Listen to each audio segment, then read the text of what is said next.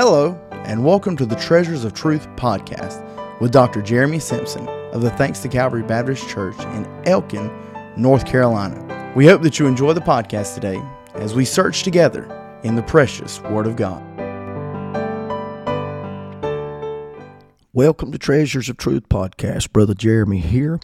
I want to go to the book of Luke today, Luke chapter number 15. Very familiar passage we're very familiar with it. Uh, God, in this passage, the Lord Jesus gives us three stories about the coin, about the sheep, about the son.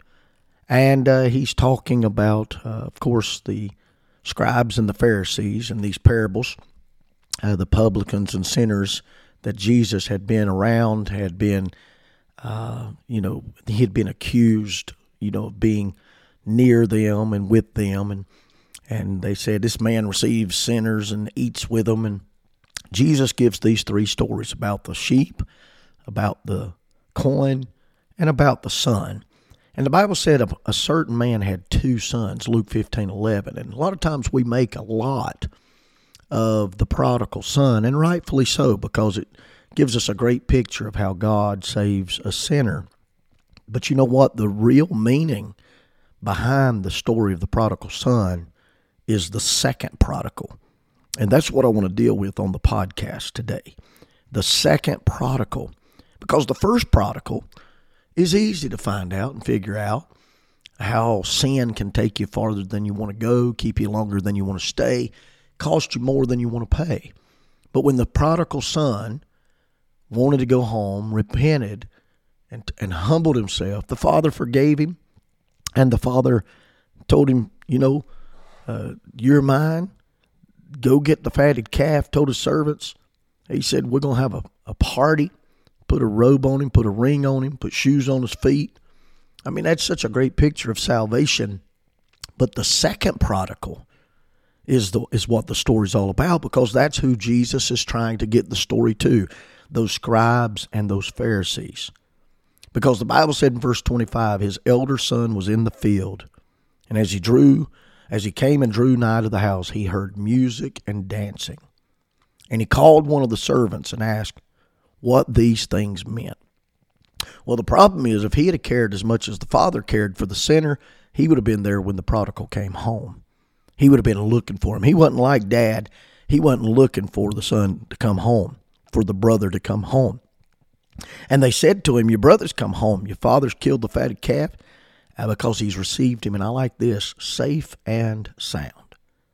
And here's what, here's the reaction of the second prodigal. He was angry, wouldn't go in, and he's out there uh, mad because he said, "You killed the fatted calf for him. This this brother of mine has lived with harlots.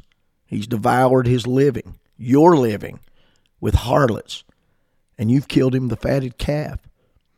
And he said, I, I ain't at one time uh, transgressed one of your commandments, and yet you've never given me a kid. You've never made merry with my friends.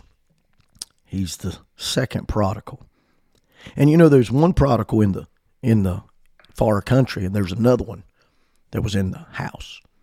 And he's a picture of the lost that are in religion. The elder brother claimed that he wasn't backslidden. But there's seven sins he committed in the chapter that he's guilty of. Verse 28, he was angry.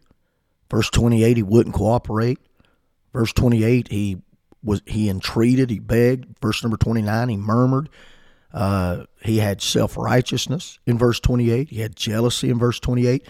He accused the father of injustice in verse 29, 28. And so here's the emphasis that Jesus is making there's more to sin than just sins of commission. There are also sins of omission. James 4:17 says therefore to him that knoweth to do good and doeth it not to him it is sin. Uh, remember when Jesus told the Pharisees he said uh, you've omitted the weightier matters of the law, judgment, mercy and faith.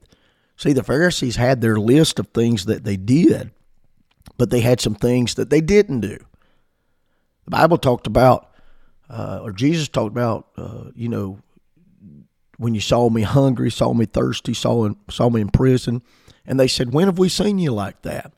And he said, Inasmuch as you did it not to one of these le- to one of the least of these, you did it not to me. And a lot of times religious people all they get hung up on what they've done, but they forget about what they've not done. And this elder brother, this second prodigal, he was just in just as bad a shape.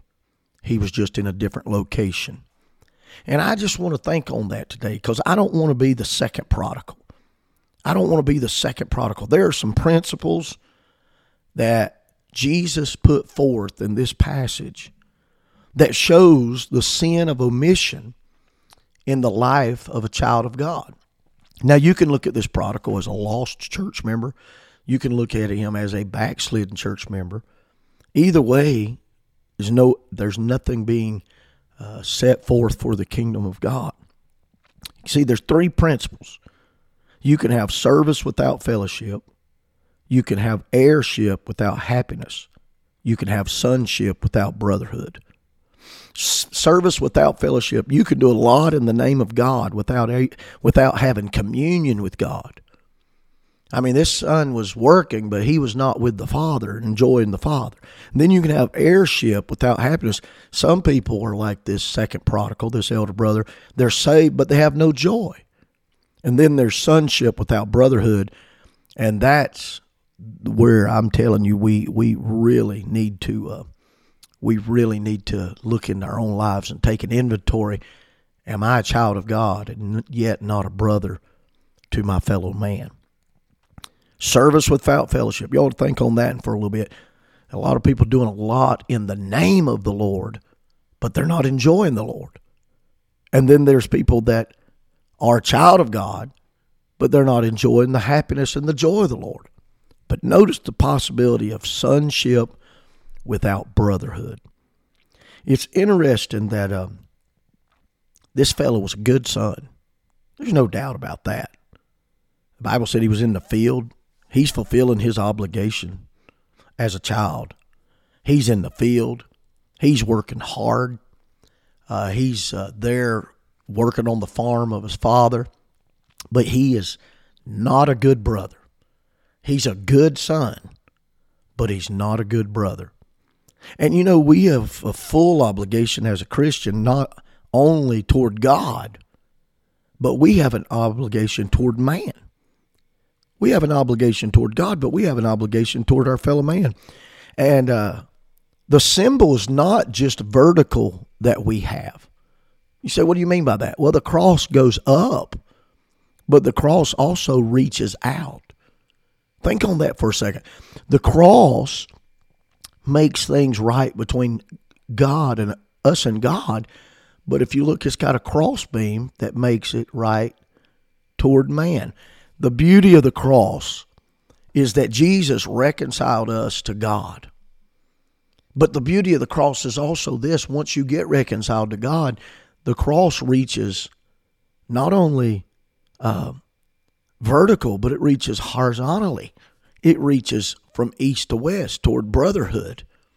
The cross can reconcile us with our Savior, but it can, uh, our sovereign, but it can rec- uh, reconcile us with our brothers and sisters, horizontally and vertically. We're not only to be good sons, but we're to be good brothers.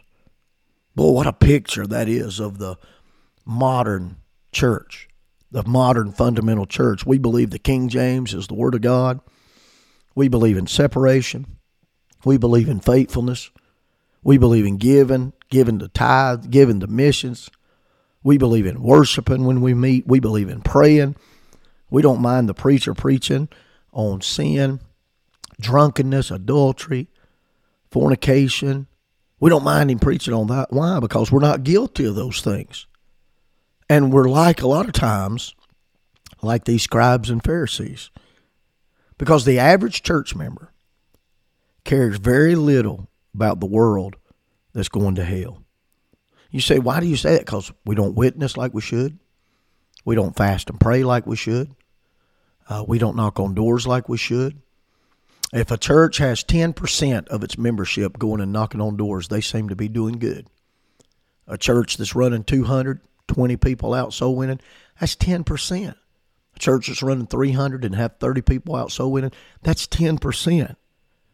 They care, people in the church care very little about the world that's going to hell because we never witness, we never tell anyone about Jesus. The average church member couldn't even win somebody to God if their life depended on it. They don't, they've not put enough verses to memory. They've not prayed. They're not filled with the Holy Spirit. They don't have a burden for the lost. I want to ask you a question right now as we come to the close of today's podcast. If if you were lost, if you were the first prodigal, and everyone was a soul winner like you are a soul winner, what chance would you have of getting saved? I say this often when we meet for soul winning. I, I say, I'm so thankful I'm on this side, going out and knocking on doors, passing out tracts, inviting, sharing the gospel.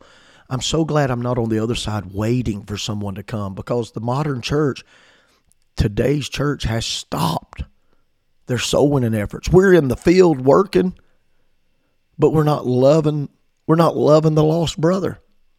We're not loving the lost brother. Charles Spurgeon was asked one time, Do you really believe those who've never heard the gospel are lost? And here was his reply. He said, Do you really believe those who say they believe the gospel and never share it are saved? Oh, man, what a dagger. Do you believe that those who've never heard the gospel are lost? And he said, Do you believe those that believe the gospel and never share it are saved? I believe that if you're truly saved and filled with the Holy Spirit, that you'll have a desire to share the gospel. I don't want to be that second prodigal who's in the Father's house but cares nothing about his brother. You can have sonship without brotherhood. Let's get busy today sharing the gospel. I don't want you to miss the next podcast because we're going to talk more about this, about this second prodigal and I believe it'll be a help to us. But today, you've got the opportunity to take the cross horizontally. I'm glad you're right with God vertically. The cross has that first beam that goes upward to the sky, upward to heaven. But don't forget that second beam. Don't forget that cross beam that goes horizontally from east to west to reach the lost. We have the opportunity to go out today and be salt and light to make a difference in this world it's dirty and dark. It needs purification. It needs illumination. And you can be what God needs on this earth to tell somebody about our darling Savior. Tomorrow, you've got the opportunity, if you're listening to this in the evening, to plan on purpose, to get up, pray, read your Bible, get filled with the Holy Ghost, and go out and make a difference by being salt and light. Let's don't be the second prodigal today. And until the next Treasures of Truth podcast, God bless you.